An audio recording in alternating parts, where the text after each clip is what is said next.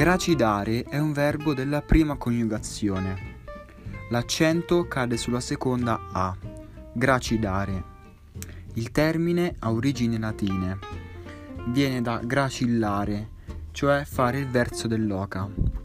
Inoltre, una piccola curiosità, è un termine usato anche da Dante.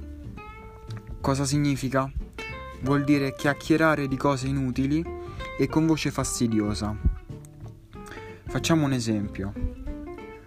Perché non la smetti di gracidare? Oppure, se si fa riferimento agli animali, significa gracchiare, schiamazzare. Per esempio, lo schiamazzare delle oche e il gracchiare dei corvi potremmo sostituirlo con il gracidare di oche e corvi. E tu conoscevi questa parola? Beh, ora la conosci e potresti usarla per fare bella figura con qualcuno. Thank you.